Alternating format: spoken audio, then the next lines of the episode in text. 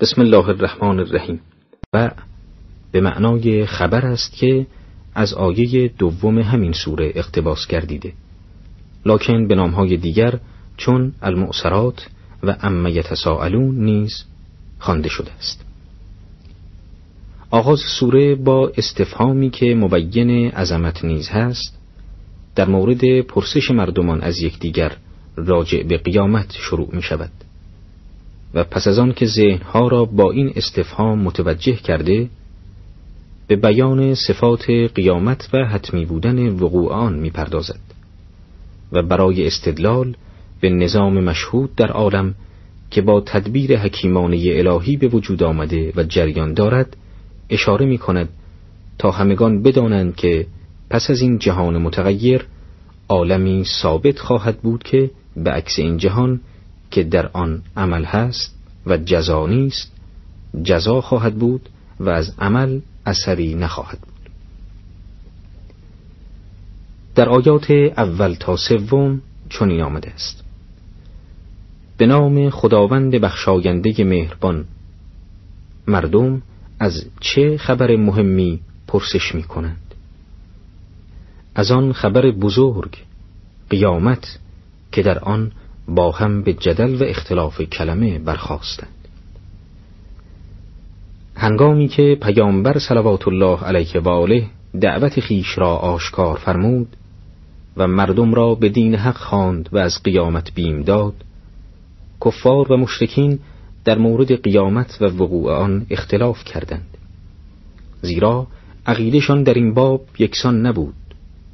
به شهادت قرآن برخی از مشرکین معاد را محال می دانستند. چنانچه در سوره سبا آیه هفتم به آن اشاره شده است. و گروهی به نظرشان وقوع قیامت بعید می آمده است. چنانچه در سوره مؤمنون آیه سی و ششم ذکر گردیده است. و برخی هم در آن شک داشتند. همانطور که سوره نمل آیه شست و ششم این معنا را ذکر می کند و بالاخره ادعی نیز به آن یقین داشتند اما از روی دشمنی و لجاج آن را انکار می کردند که در سوره ملک آیه بیست و یکم حکایت اینان آمده است. پس از آن خداوند با نابجا دانستن تردید آنان در این باره و ذکر این که به زودی برایشان آشکار خواهد شد آنچه در آن اختلاف می کردند در آیات چهارم و پنجم می‌فرماید چون این نیست که منکران پنداشتند به زودی خواهند دانست و البته نه چنان است که گمان دارند به زودی خواهند دانست. باید اشاره کنیم که مفسرین بزرگ شیعه چون ابن بابوی و محدثین ارجمندی چون صاحب بسائر الدرجات از ائمه خدا روایاتی در تعویل این آیه نقل کردند که به نص سریح مراد از نبع عظیم امیرالمؤمنین علی علیه السلام و ولایت اوست که پس از مرگ از اعتقاد به آن سؤال می شود همانطور که از توحید و نبوت سؤال می گردد.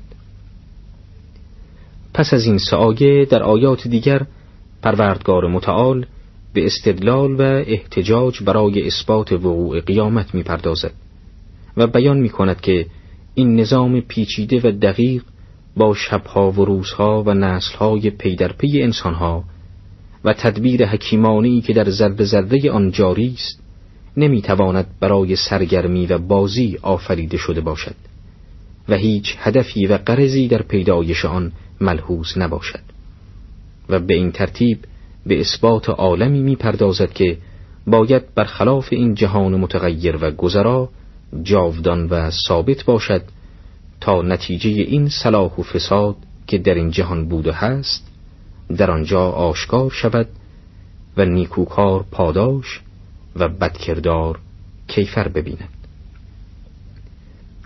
در آیات کوتاه پنجم تا شانزدهم چنین آمده است. آیا ما زمین را مهد آسایش خلق نگردانیدیم و کوهها را میخهای آن نساختیم؟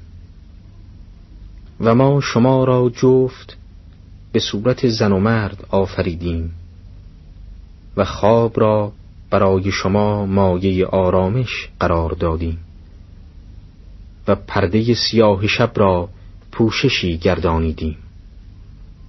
و روز روشن را برای تحصیل معاش مقرر داشتیم. و بر فراز شما هفت آسمان محکم بنا کردیم و در آن چراغی فروزان نهادیم. و از ابرهای متراکم آب باران فرو ریختیم تا به واسطه آن دانه و گیاه و باغهای پردرخت براید گفتنی است که همه استدلال های قرآن یا اکثر آنها بر پایه مشهودات و اموری است که عامه مردم به سهولت با آن ارتباط دارند و از این جهت در نوع خود بینظیر است. زیرا هم در بردارنده برهان کافی است و هم ساده و همه فهم است. در ضمن فراموش نکنیم که برخی از مطالب قرآن درباره طبیعت تنها با گذشت قرنهای متمادی توسط دانشمندان و پژوهشگران کشف و به اثبات علمی رسیده است.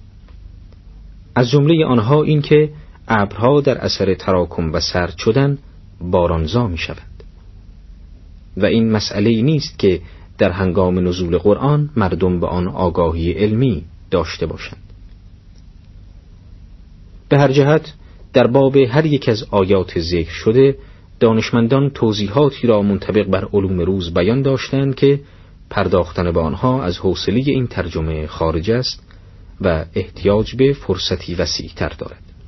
اما قدر مسلم این که به اعتراف هر عقل سلیم و هر فطرت سالمی تفکر در زواهر این آیات به تنهایی کافی است تا آدمی را به قدرت آفریننده بینیاز و حکیم و توانای این آثار آشنا کند و به او بفهماند که در پس این همه نقش عجب بر در و دیوار وجود آفریدگاری دانا و توانا وجود دارد که این خانه را بیهوده و عبس نیافریده که از سر حکمت و کمال عنایت از نیستی به هستی آورده است و سرانجامی نیز برای آن تقدیر فرموده است. آری آن سرانجام قیامت است روزی که همگان به سوی حق جل و علا محشور می شوند در حالی که هر کس خود می داند که چه کرده و چه سرنوشتی در انتظار اوست.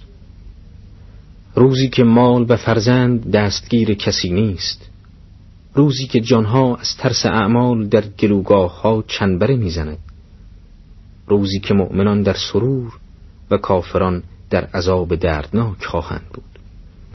در آیات هفدهم تا نوزدهم آمده است وعده ما روزری است.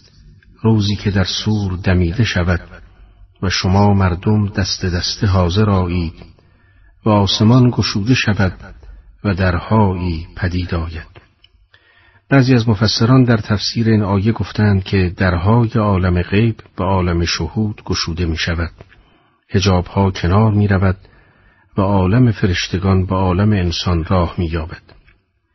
جمعی دیگر از مفسران این آیه را اشاره به مطلبی دانستند که در آیات دیگر قرآن آمده و بیان می کند که در آستانه قیامت آسمان شکافته می گردد و آنقدر در کرات آسمانی شکاف ظاهر می شود که گویی سرتاسر سر آن به درهایی تبدیل شده است. در آیات بیستم تا بیست و دوم می‌خوانیم و کوها به حرکت آید و چونان سرابی شود به راستی که دوزخ کمینگاه است و برای سرکشان بازگشتگاهی جهنم محل عبور همه مردم است و در این گذرگاه فرشتگان عذاب در کمینند تا دوزخیان را بایند. جهنم محل بازگشت تاغیان است که خروج از حد کار همیشگی آنان بوده است محل بازگشت به این معناست که ستمگران در دنیا نیز جهنم را معوای خود کرده بودند پس در روز قیامت بدان باز میگردند. در آیات 23 تا 28 می‌خوانیم سرکشان در دوزخ روزگارانی ماندگار شوند. آنجا هیچ خونکایی و هیچ نوشیدنی نخواهند چشید جز آب جوش و چرک و خون که کیفری است در خور.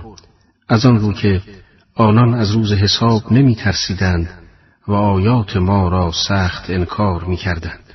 بیان خدا خیلی روشن است. کافران چون باوری به روز حساب در روز داوری نداشتند و از حیات آخرت معیوس بودند لذا تمام آیاتی که این روز را اثبات می کند تکسیب می نمایند و وقتی قیامتی نباشد خود به خود آیات توحید و نبوت نیز انکار می شوند.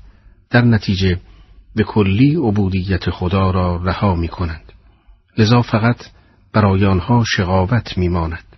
در آیات 29 و 30 می‌خوانیم ما همه چیز را شمردیم و ثبت کردیم حال بچشید آنچه کرده اید که جز عذاب بر عذابتان نیفزاییم لحن تهدیدآمیز و خشمالود شدیدی این آیه شریفه دارد و یک سر کافران را معیوس می‌سازد در حدیثی از پیامبر گرامی اسلام صلی الله علیه و آله و سلم آمده است این آیه شدیدترین آیه است که در قرآن درباره دوزخیان آمده است. در آیات سی و یکم تا سی و پنجم می‌خوانیم بیگمان رستگاری از آن پرهیزکاران است. بهشت بوستانهایی و تاکستانهایی دارد و هوریانی جوان همانند و همسان و جامی لبریز. آنجا نه سخن بیهودهی میشنوند و نه دروغی. سخن لغو سخنی است که هیچ اثر مطلوبی بر آن مترتب نباشد. بنابراین سخنان پرهیزکاران فقط حق است یعنی زبانی که در دنیا همواره از علل اصلی ناامنی برای ستمگران بود در جمع بهشتیان به عامل آرام بخش تبدیل می شود زیرا فقط حق را بیان می کنند. در آیات سی و ششم و سی و هفتم آمده است.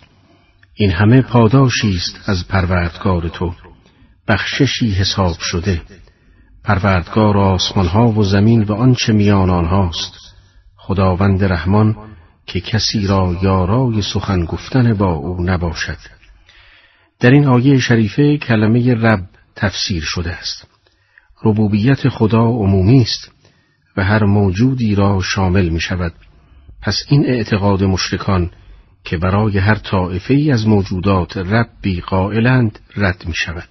در آیه سی و هشتم آمده است روزی که روح و فرشتگان به صف ایستند سخن نگویند مگر آنها که خدای رحمان بدانها رخصت دهد و سخن درست گویند همانطور که روح و فرشتگان در این جهان مجری محض فرمان خدا و تدبیر کننده امر اویند در عالم آخرت نیز فرمانبری آنها بیشتر آشکار می شود.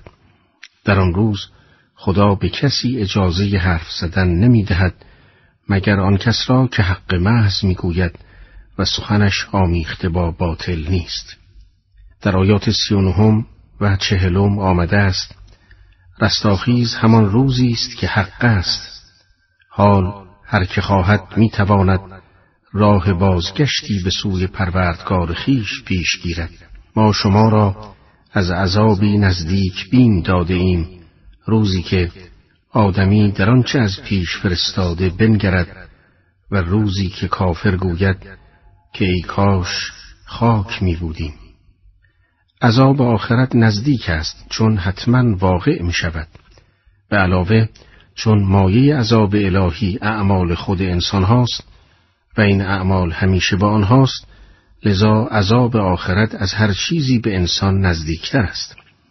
در آن روز انسان منتظر دیدن اعمال خود و جزای آنهاست که در زندگی دنیا بدان مبادرت ورزیده و از پیش فرستاده است. اما کفار وقتی تمام اعمال عمر خود را در برابر خیش حاضر می‌بینند آنچنان در حسرت و اندوه فرو می‌روند که می‌گویند ای کاش از مرحله خاک فراتر نمی رفتیم و فاقد شعور بودیم. و ای کاش پس از مردن دیگر زنده نمی شدیم تا مجبور باشیم اعمال زشتمان را ببینیم و عواقب آن را تحمل کنیم.